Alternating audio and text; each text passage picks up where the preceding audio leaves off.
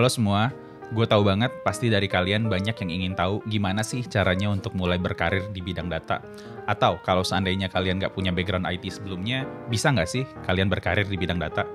Jawabannya adalah bisa banget.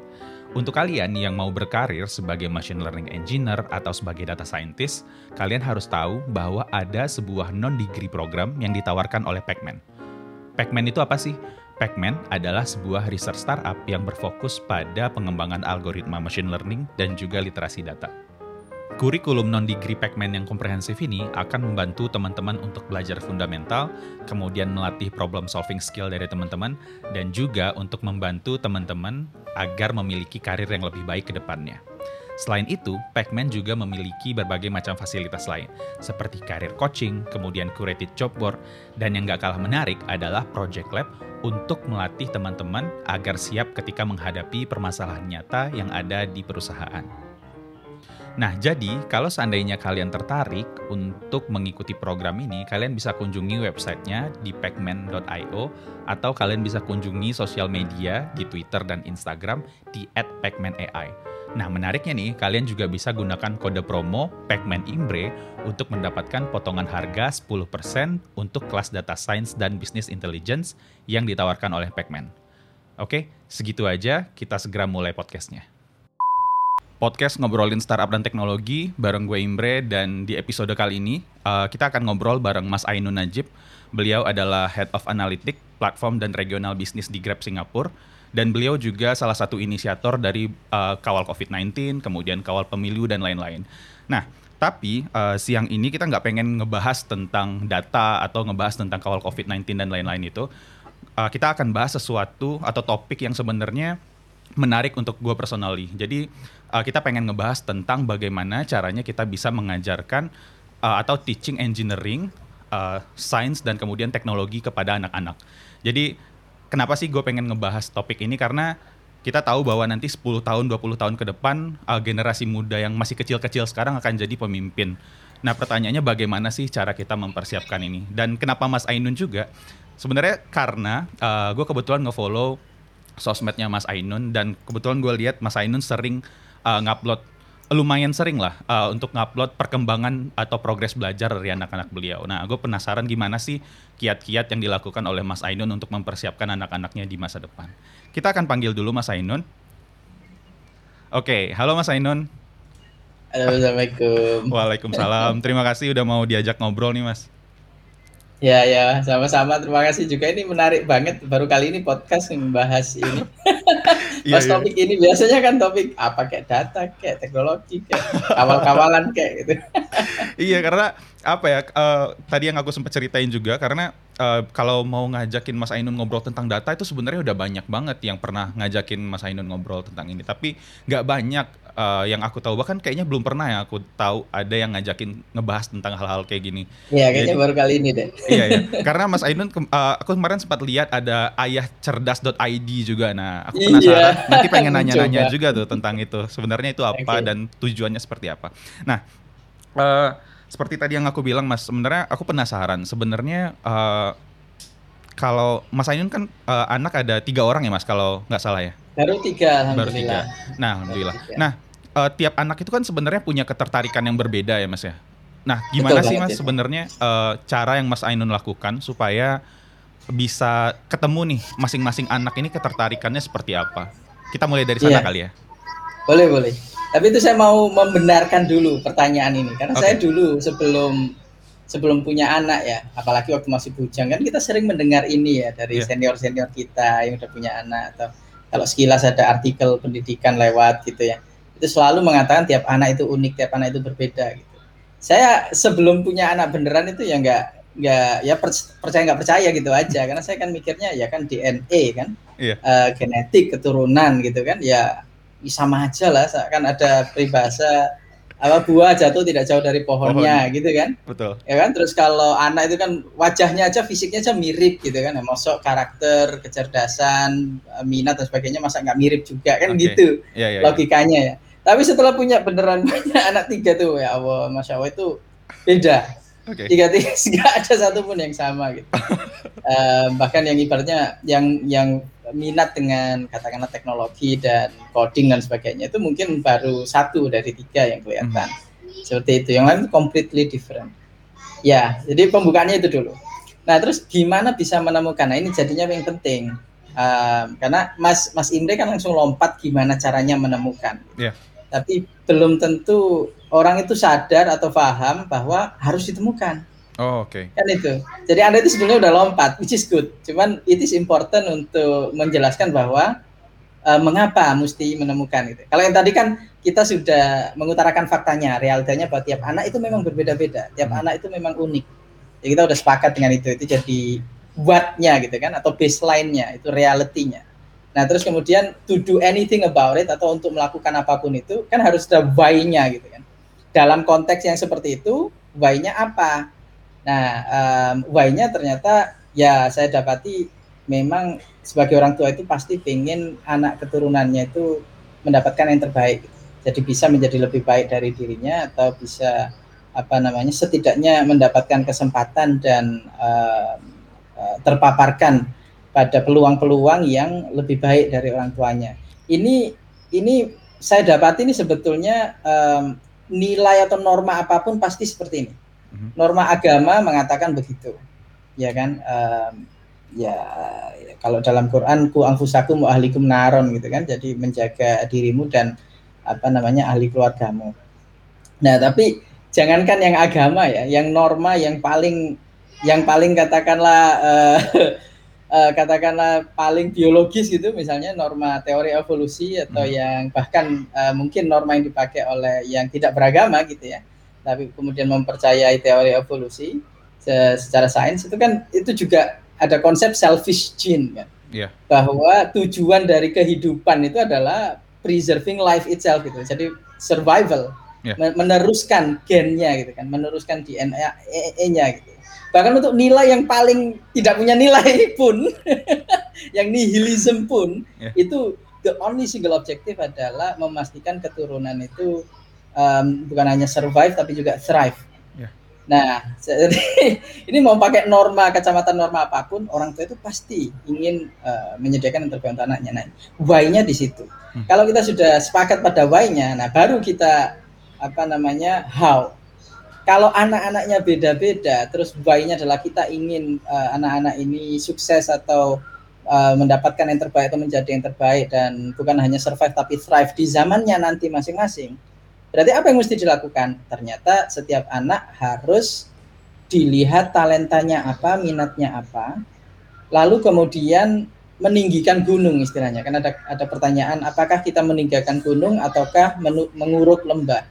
Yeah. Gitu. Jadi yang kelemahan-kelemahan itu lembah gitu ya. Apakah kita menguruk kelemahan itu, fokus pada menguruk kekurangan, menutupi bukan menutupi apa, mengangkat uh, kekurangan uh, ataukah kita fokus pada yang sudah tinggi gunung-gunungnya yang sudah bakat-bakatnya minat-minatnya itu kita fokus tinggikan nah ini sebetulnya pertanyaan yang mungkin uh, nggak nggak ada jawaban pastinya ya karena ya. saya nggak tahu mungkin ada yang berpendapat bahwa oh kita harus well rounded kita harus menutupi kekurangan atau mengimprove kekurangan gitu tapi sering kali saya temui dan saya masih ini ini mungkin masih ranahnya masih pendapat belum saya belum menemukan uh, bahwa ini solid gitu ya itu lebih baik fokus ke kelebihan Nah, tapi oke okay lah kita anggap saja ini sebuah aksioma lah ya atau kita kesepakatan aja deh. Mm-hmm. Ini belum terbukti, belum bisa jadi teorema, tapi katakanlah okay. kita kita kita ambil aja sebagai pegangan gitu.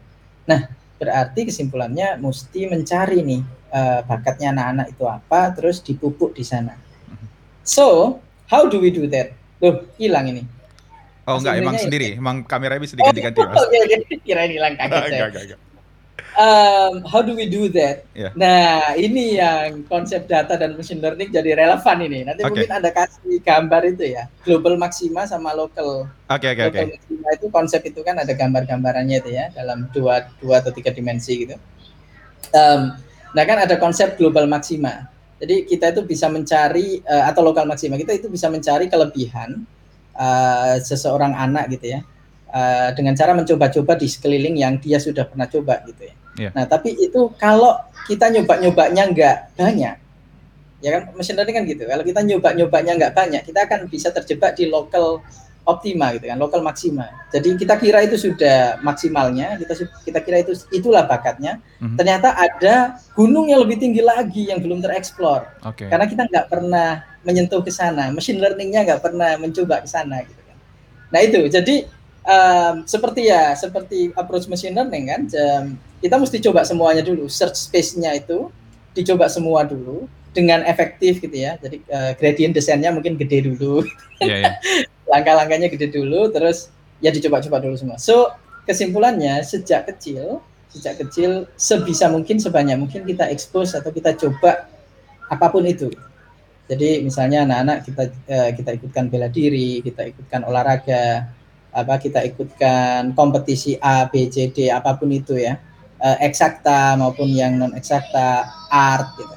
Um, uh, atau kalau ada les-lesan yang lumayan affordable coba aja. Dan sering kali kan les-lesan juga ada trial ya gratis yeah. gitu kan.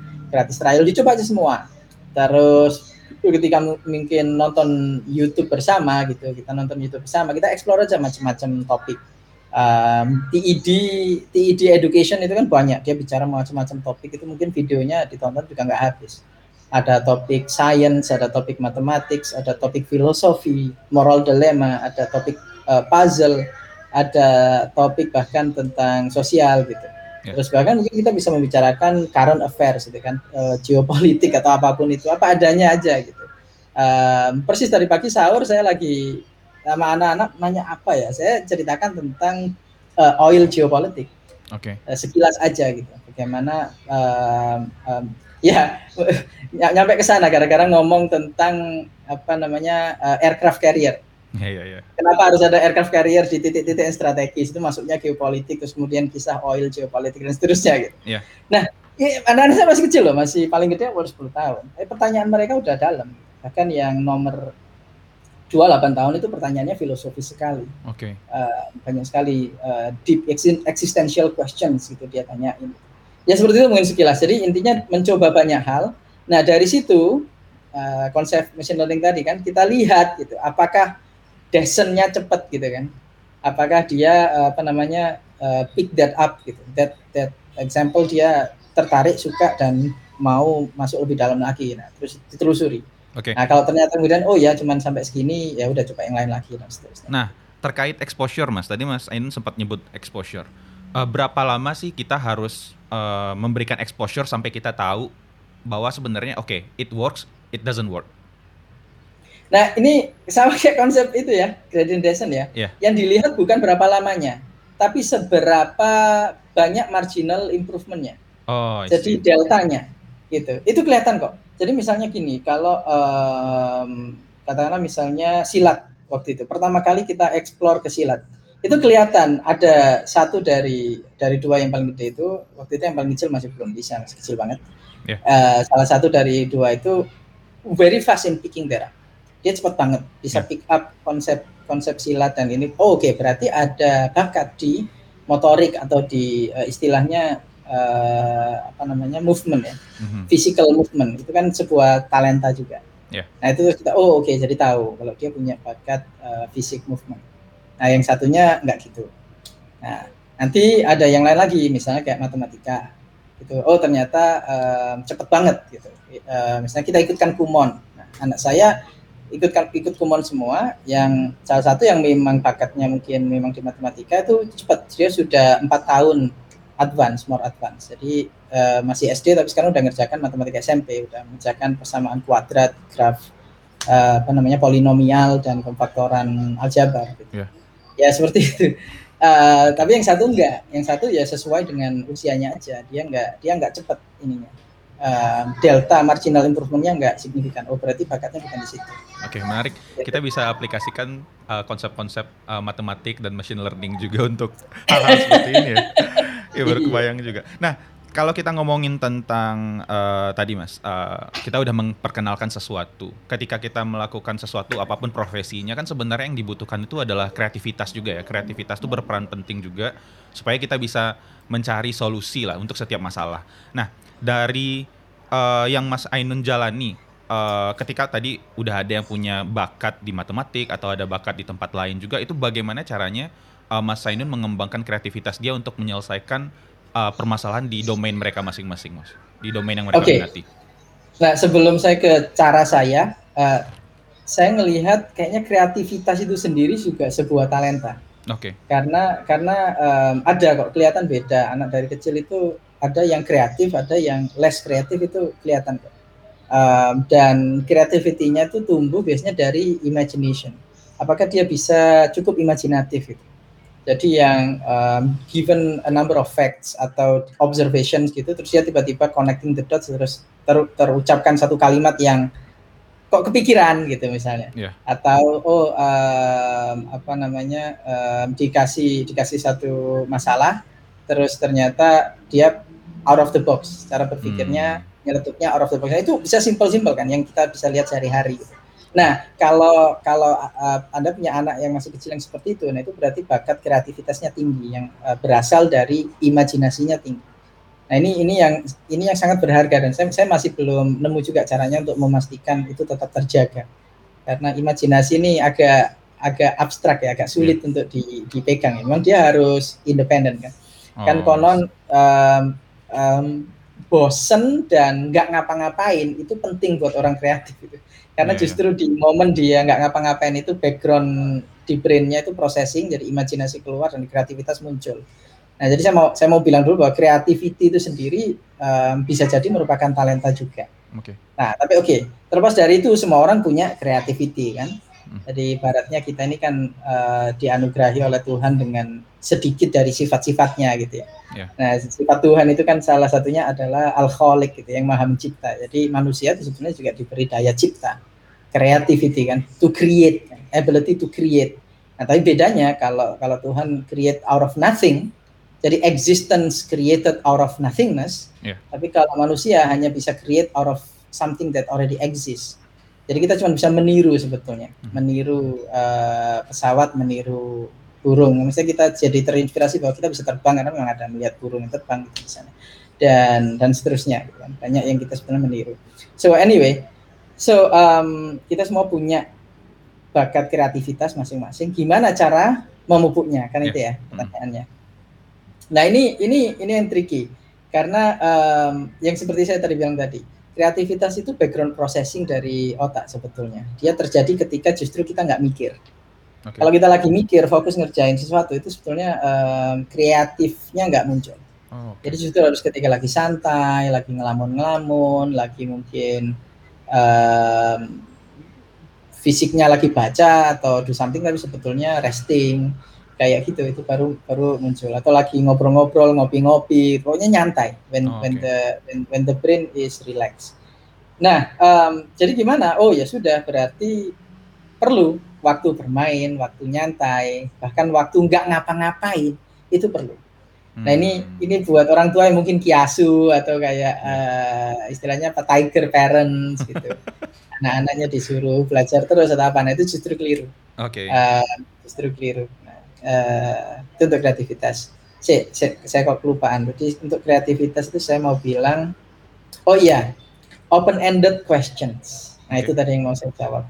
Open-ended discussion. Jadi saya tuh sering bahkan anak saya masih kecil banget itu saya ajak untuk tanya uh, saya tanya pertanyaan yang open ended gitu. Yang mungkin saya kadang-kadang tahu jawabannya tapi saya menanyakannya sebagai open ended kenapa?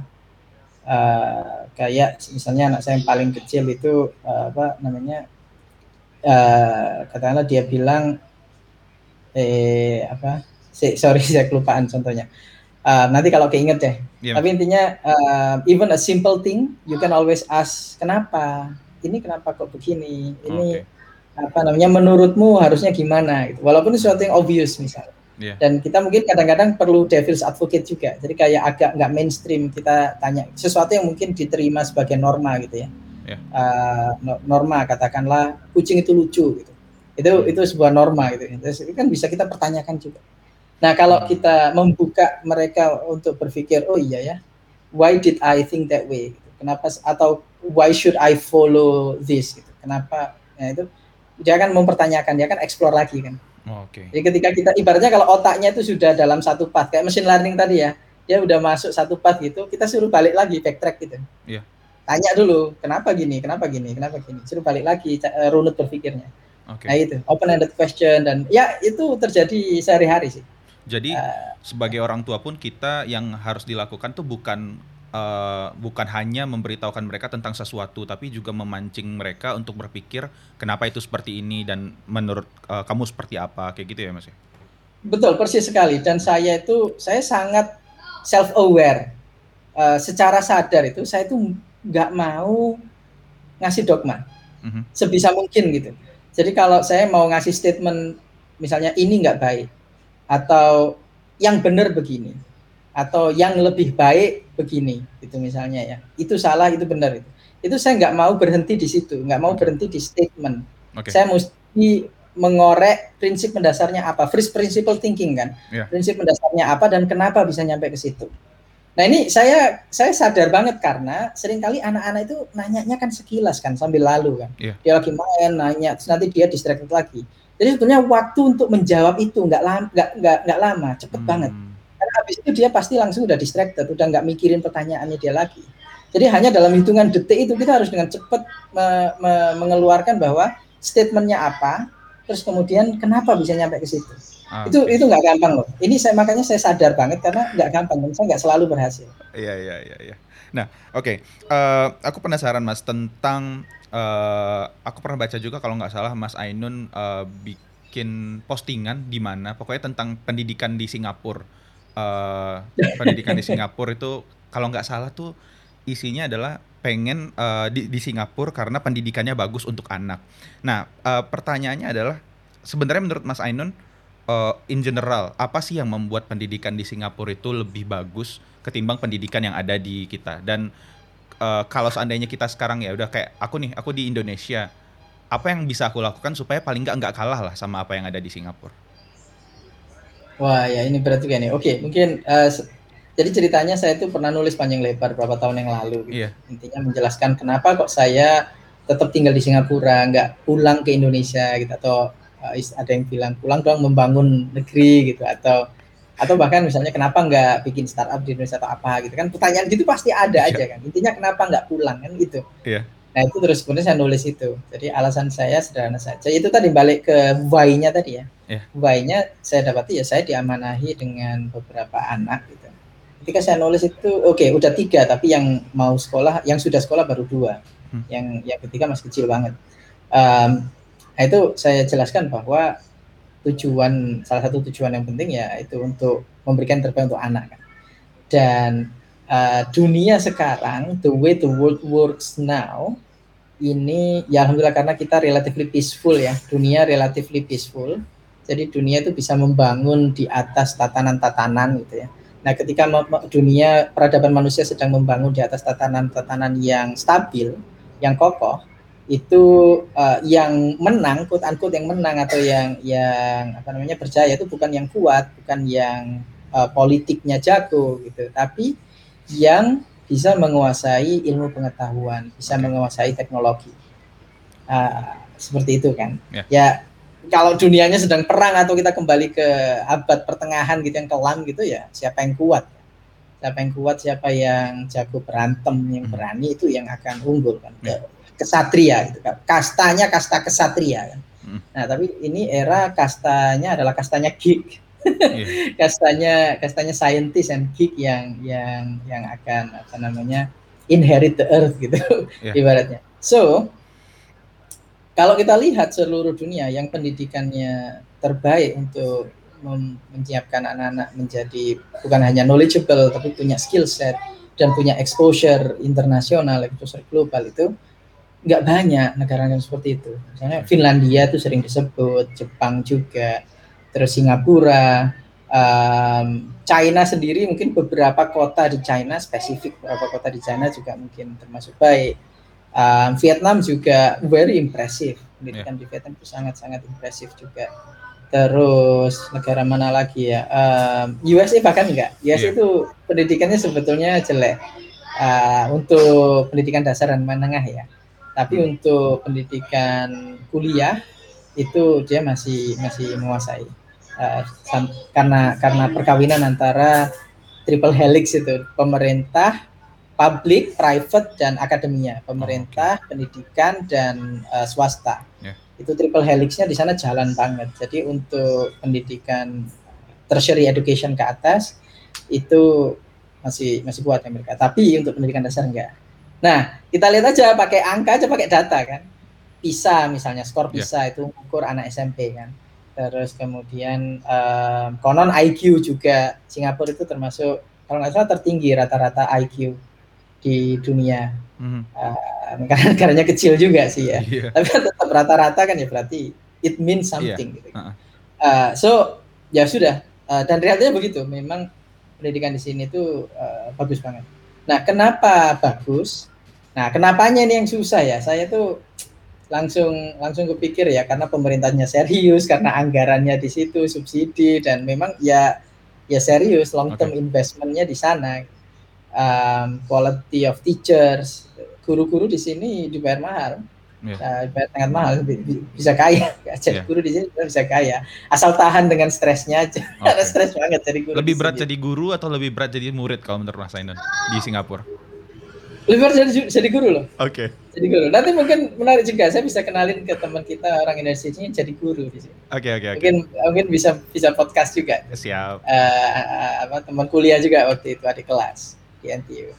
Uh, ya lebih berat berat banget jadi guru di sini itu karena um, anak-anak muda zaman sekarang ya. Mm-hmm. Uh, dan orang tua yang orang tua yang sangat demanding juga. tambah sistem yang memang yang memang serius.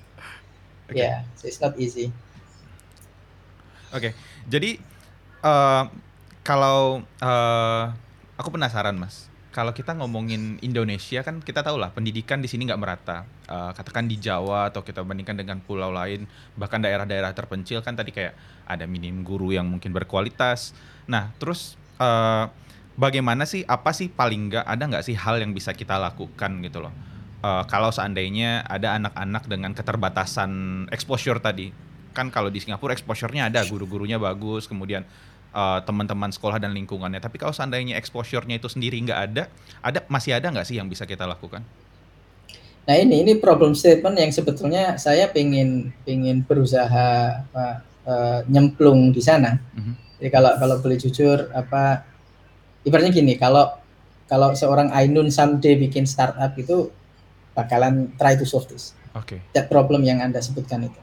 Jadi um, memberi bukan bukan pemerataan akses ya, pemerataan akses itu kesannya government banget ya. Oke. Okay. Tapi lebih ke ke memastikan bahwa um, orang tua dan anak-anak yang memang niat dan memang mau maju uh, yang dan anak-anak yang berbakat terutama itu bisa mendapatkan uh, peluang yang tanpa dia terbatasi oleh konteks saat dia apa pun itu ya hmm. keterbatasan dia dan constraints constraints dia apa pun itu karena saya, saya saya percaya dengan teknologi informasi sekarang itu sudah tidak ada lagi batasan-batasan kan yeah. sudah tidak ada lagi batasan-batasan tapi ini ini menarik sekali karena banyak banyak paradoks juga sebetulnya uh, dulu mungkin katakanlah 20 tahun lalu atau 30 tahun lalu kita mikirnya it, it's about access yeah. jadi kalau kita kasih akses ke semua orang maka problem solve gitu hmm pemerataan akan terjadi. Tapi ternyata enggak. Okay. Karena ketika kita lihat sekarang gen, gen generasi sekarang ya sudah punya akses tuh inter apa fas, apa infrastruktur komunikasi telekomunikasi ada internet connected semua bisa lewat jaringan telepon smartphone juga sudah murah bisa dibilang ya hampir semua orang punya smartphone bahkan di Indonesia kan eh, hampir lah ya yeah. um, itu ternyata yo malah digunakan untuk misalnya bahas hoax atau iya uh, di sosmed juga joget-joget atau apa gitu kan. Ya, padahal padahal dengan alat yang sama dia tuh misalnya bisa buka Khan Academy, dia bisa buka kuliahnya MIT, dia bisa buka um, pengetahuan apa pun gitu yang bahkan tidak di dalam di YouTube sekalipun ya tidak di dalam kurikulum formal misalnya misalnya hmm. belajar belajar marketing atau belajar uh, gimana supaya jadi viral yeah, yeah. itu kan ilmu juga itu kan ilmu sosmed itu uh, nah um, belajar hacking. Banyak itu kan, sebenarnya itu, itu kan banyak sebenarnya. Tapi kan oh ternyata enggak. Oh berarti problemnya bukan akses. Oke. Okay. nah, ini ini ini memang uh, a question yang saya juga nggak tahu jawabannya tapi saya mau mau coba fokus ke ya namanya kalau kita mau build something ya kita di anak-anak dunia startup kan banyak istilah we need to start small, mulai dari niche, identify customer segmentnya dulu, identify problem statementnya dulu gitu kan, and start really really small, terutama start by scratching your own itch gitu, solving your own problem gitu kan, okay. menggaruk katanya sendiri gitu kan, yeah. jadi masalahnya dia sendiri dipecahkan di, sendiri dulu. Nah dengan dengan kacamata seperti itu saya saya pribadi ya mau zoom ke um, gimana caranya saya bisa membantu orang tua yang memang niat. Mm-hmm. Orang tua yang memang niat ingin supaya anaknya mendapatkan yang terbaik di dunia era informasi dan era teknologi seperti ini. Untuk menyiapkan mereka di di uh, era berikutnya yang akan lebih dari sekarang kan. Yeah. Kalau sekarang ini era digital, era informasi, nanti itu kan era AI. Oke. Okay. Era era AI, era 4.0 itu ya. 4.0 maksudnya everything is connected semua manusia connected satu sama lain, semua devices juga connected satu sama lain, dan orkestrasi uh, kehidupan sehari-hari atau orkestrasi teknologi sehari-hari itu akan jadi lebih seamless lagi. Yeah. Seamless itu bahasa Indonesia apa ya? Lebih lancar lagi gitu. Uh, nah, gimana itu? Nah itu itu problem statement saya. Nah ini sekalian menyebutkan yang ayahcerdas.id itu ya yeah. saya tulis gitu. Mm -hmm. Itu saya sebetulnya mau mau mau memulai dengan kecil aja subscription gitu ya nulis tapi ternyata baru nulis sekali terus habis gitu kok uh, belum nulis nulis lagi gitu ya. Iya iya iya. Mudah-mudahan. Oh, iya. Mudah-mudahan bisa disematkan nulis. Tapi ya itu di, di tulisan saya yang pertama saya jelaskan bahwa saya mau mencoba memecahkan masalah sendiri yaitu orang tua generasi milenial yaitu saya termasuk di dalamnya. Iya. Saya masih generasi milenial nih. Paling tua tapi masih milenial. Milenial coret lah tipis lah batasan lah yeah, gitu. Yeah, yeah, yeah. milenial okay. paling tua ini saya yang anak-anaknya itu generation alpha anak-anak generation alpha. Uh, jadi milenial itu kan konon 1985 sampai 1995 tanggal tahun kelahirannya. Yeah. jadi saya lahir 85 pas tuh. 85 sampai 95 itu milenial. Nah kalau generation alpha itu 2000 uh, sorry 85 sampai 2000 uh, 85 sampai 2000 uh -huh. nah kalau generation alpha itu 2010 2010 sampai 2025 Oke, okay, okay. Katakanlah tiap 15 tahun gitu kan. Gen uh, milenial, Gen Z, terus Gen Alpha. Oke. Okay. Nah, pas tuh. Jadi anak saya yang paling tua juga 2010. Jadi Gen Alpha yang paling pertama juga. Jadi saya ini generasi generasi milenial paling tua, punya anak generation Alpha yang paling tua juga. -huh. So, ibaratnya saya kan babat alas nih. Yeah, yeah, saya yeah. duluan nih gitu. Nah, saya ngerasa kayak oke okay, perlu disiapin uh, buat teman-teman yang nyusul di belakang. Hmm. Kenapa? Karena generasi saya ini, milenial ini adalah generasi terakhir yang masa kecilnya, tumbuh kembangnya itu masih analog. Oke. Okay. Masih analog, masih belum generasi digital, belum dunia era digital waktu itu. Jadi ya. mainnya masih main kelereng, bukan main bukan main gadget gitu ya. Yeah, yeah. Memang sudah ada Game Watch, Game Boy waktu itu. Cuman itu kan uh, masih parsial ya, masih yeah. sangat nggak nggak nggak menyerap nggak merata gitu. Elit aja. Saya pun main video game pun uh, mudah agak gedean gitu baru yeah. ngerasain itu. Uh, dan uh, pun masih main digital, uh, main analog juga. Kehidupan tumbuh kembangnya itu masih analog. Yang punya anak-anak generation alpha yang bukan hanya mereka itu lahirnya di era digital, tapi lahirnya itu di era AI. Oh, Oke. Okay. Jadi anak-anak anak-anak saya 2010 ke atas lahirnya itu ceprot itu sudah ketemu YouTube. yang sama YouTube sudah diradikalisasi oleh AI-nya, diradikalisasi diarahkan recommendation engine-nya mengarahkan mereka menjadi fanatik baby shark. Iya iya iya betul betul betul. Iya kan? Jadi itu kan korban AI kan sebetulnya AI-nya YouTube mengarahkan mereka ke baby shark terus baby shark semua lah gitu. Kalau anak aku sukanya ondel-ondel. Oke, okay, sekarang yang ondel-ondel gitu ya. semua sekarang. Ondel-ondel semua sekarang ya. Ya, ya gitu. Tapi mereka jadi kalau kita milenial ini digital migrant. Jadi kita berpindah generasi terakhir yang migrant ya, berpindah dari analog ke digital. Gen Z itu sudah digital native, lahir sudah digital. Nah, kita digital migrant. Kita digital migrant yang terakhir Nah, anak-anak kita itu AI native, bukan hanya digital native, tapi AI native. Iya, iya. Nah, ini kenapa ini penting? Generasi kita ini penting karena ini kayak kita seperti di patahan tektonik gitu. Generasi kita itu persis di patahannya. Yeah. Sebagai orang tua itu kita sudahlah masih harus beradaptasi, kita migrant kan. Beradaptasi digital, sekarang harus beradaptasi lagi dengan AI mm-hmm. dan ancaman bahwa AI akan menghilangkan begitu banyak pekerjaan itu. Saya juga nggak tahu pekerjaan saya sekarang. Jangan-jangan nanti bisa diotomasi sama AI gitu kan. Iya, iya, jangan-jangan nanti saya mesti podcasting juga gitu. Karena kerjaan saya diotomasi sama AI nggak tahu kan. Iya. Uh, kita masih harus beradaptasi. Nah, anak kita itu akan dihadapkan langsung dengan era yang kayak gini gitu Sementara sistem pendidikan, ekosistem pendidikan, terutama yang formal, itu kan pasti catch up-nya lambat kan. Iya betul. Jadi ibaratnya mereka lagi catching up ini, bahkan termasuk Singapura kan lagi catching up. Apa sih yang harus diperlukan 21st century skill set itu ada di websitenya Ministry of Education Singapura. Jadi hmm. mereka juga baru mulai nih catching up. Apa yang mesti dilakukan? Apakah tiap sekolah mesti dikasih gadget? Apakah tiap anak mesti dikasih laptop? Itu masih eksperimen, masih pilot uh, tiap anak SMP dikasih laptop itu pilot sekarang eksperimen. Yeah. Jadi belum tahu gitu. Nah, catching up. Jadi kita ini kayak orang tua yang paling terlantar gitu. Paling hmm. gak, gak dibekali apa-apa untuk yeah. menyiapkan anak-anak yang masuk ke era AI native. Yeah. Kalau Gen Z nanti jadi orang tua, mungkin sudah beres itu. Catching up-nya mungkin sudah selesai. Betul. Jadi pendidikan sedunia itu mungkin sudah tahu, oh kalau di era AI dan digital pendidikannya itu seperti ini Nah mungkin sudah tahu best practices-nya atau uh, eksperimen-eksperimen bagian negara itu mungkin sudah ada yang berhasil, sudah ada yang gagal, nah bisa diambil contoh-contoh yang suksesnya gitu kan. Yeah. Gen Z punya anak mungkin sudah beres itu ekosistem pendidikan mungkin sudah beres, mm -hmm. termasuk yang di Indonesia sedang terjadi ya seorang yeah. apa namanya kita bersyukur lah menterinya adalah anak startup gitu kan. Jadi uh, kita berharap banyak memang ini. Iya, Harapan iya. kita tinggi banget Mudah, ini ke Kan mudah-mudahan nggak kena reshuffle ya. Kan kemarin ada nah, wacana ya. Mudah-mudahan, mudah-mudahan itu aduh itu uh, kemunduran banget itu kalau iya. reshuffle. Nanti uh, betul-betul ya dunia ini apa Indonesia ini dikooptasi kepentingan politik saja jadinya nggak betul-betul nggak betul-betul investasi long term untuk untuk rakyatnya, untuk bangsanya. Tapi iya. anyway, jadi masuk politik. um, tapi poinnya yaitu tadi kita ini orang tua milenial dengan anak-anak Gen Alpha ini generasi yang hilang ini. Mhm. Gempa tektonik kita persis di patahannya gitu. Yang Gen Z mungkin yang di belakang sini gitu. Gen X yang di depan sini aman gitu. Nah kita kalau nggak hati-hati bisa jatuh uh, dalam jurang yang yang terbuka lebar itu. Yeah. So that's why saya ngerasa um, this is this is the problem statement yang yang saya mau coba try to contribute lah. Saya nggak nggak bilang try to solve tapi try to contribute aja.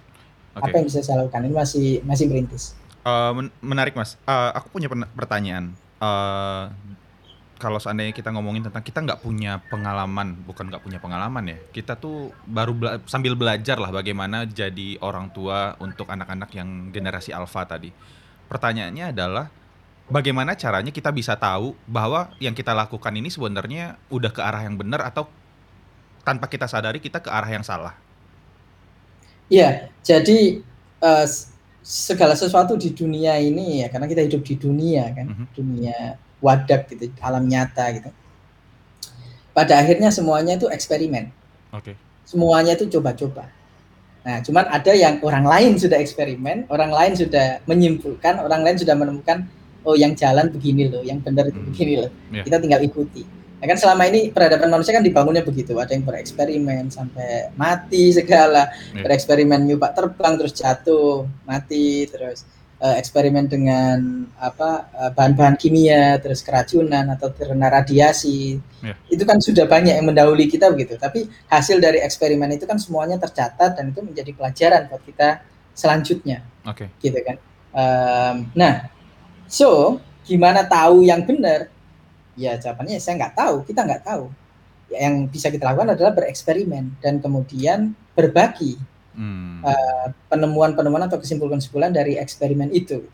Kalau dalam konteks akademia ya berbaginya dengan jurnal ilmiah kan. Yeah, yeah. Jadi kalau di dunia akademia ya mungkin kita pelajari lah jurnal-jurnal ilmiah mengenai mungkin pendidikan, mengenai apa tumbuh kembang anak, mengenai cara otak bekerja, mengenai life hacks gitu ya, bagaimana uh, mengoptimalkan kayak tadi saya nonton sebuah video lecture menarik di YouTube kuliah saya nggak tahu di universitas mana mm-hmm. membahas tentang seberapa lama waktu orang itu bisa fokus belajar. Yeah. Nah, itu ternyata sudah ada risetnya, yeah. sudah ada eksperimennya dan itu 25 sampai 30 menit saja. Iya, yeah. 25 sampai 30 menit, menit saja. Dan uh, jadinya tipsnya adalah kalau belajar atau mengerjakan sesuatu yang fokus itu cukup 25 menit saja habis itu break walaupun break hanya lima menit tapi break. Mm-hmm. jadi reset lagi. Yeah. nanti clocknya reset lagi gitu. Seperti itu. Uh, nah ini kan hasil eksperimen orang lain. So yang bisa saya lakukan sekarang sebagai orang tua generasi milenial yang paling tua saya eksperimen nih. Jadi anak saya tiga itu ya kelinci percobaan sebetulnya. Saya eksperimen lah macam-macam gitu kan. Uh, dan yang uh, uh, mudah-mudahan bisa berbagi uh, yeah, yeah. pengalaman eksperimen itu ya melalui subscription ayatcerdas.id ini yang yeah, kayaknya yeah. saya saya kayak masih agak berat untuk menulis juga ini. Kemarin kemarin aku tuh sempat kepikiran wah ini uh, mau dong subscribe tapi pas dilihat kayaknya uh, baru ada satu postingan jadi kayak nunggu dulu deh nunggu dulu. Oh iya iya. iya. kalau seandainya udah ada update jangan lupa dikabar-kabarin ya Mas ya. Siap, siap. Mudah-mudahan bisa istiqomah itu. Amin, amin. Oke, itu aja sih. Uh, makasih Mas Ainun udah mau diajak ngobrol. Uh, personally, aku sebagai orang tua pun juga belajar uh, beberapa hal yang menarik tentang gimana caranya mendiscover hobi, bakat, dan talent tadi untuk anak-anak. Mudah-mudahan teman-teman yang di luar sana yang dengar juga bisa mendapatkan inspirasi yang sama lah supaya bisa mempersiapkan juga anak-anaknya ke depannya untuk menghadapi tantangan yang berbeda dari yang kita hadapi sekarang.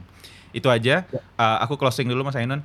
Uh, terima Mantap. kasih semuanya untuk yang udah dengerin. Sampai ketemu lagi di episode berikutnya. Kalau seandainya teman-teman punya pertanyaan atau punya feedback dan masukan, jangan lupa mention uh, gue di Imprenagi, di @imprenagi di Twitter atau tinggalin komen di video YouTube ini. Udah itu aja. Sekali lagi terima kasih Mas Ainun. Uh, sampai ketemu lagi di episode berikutnya. Oke, okay, aku closing dulu ya bentar ya Mas ya.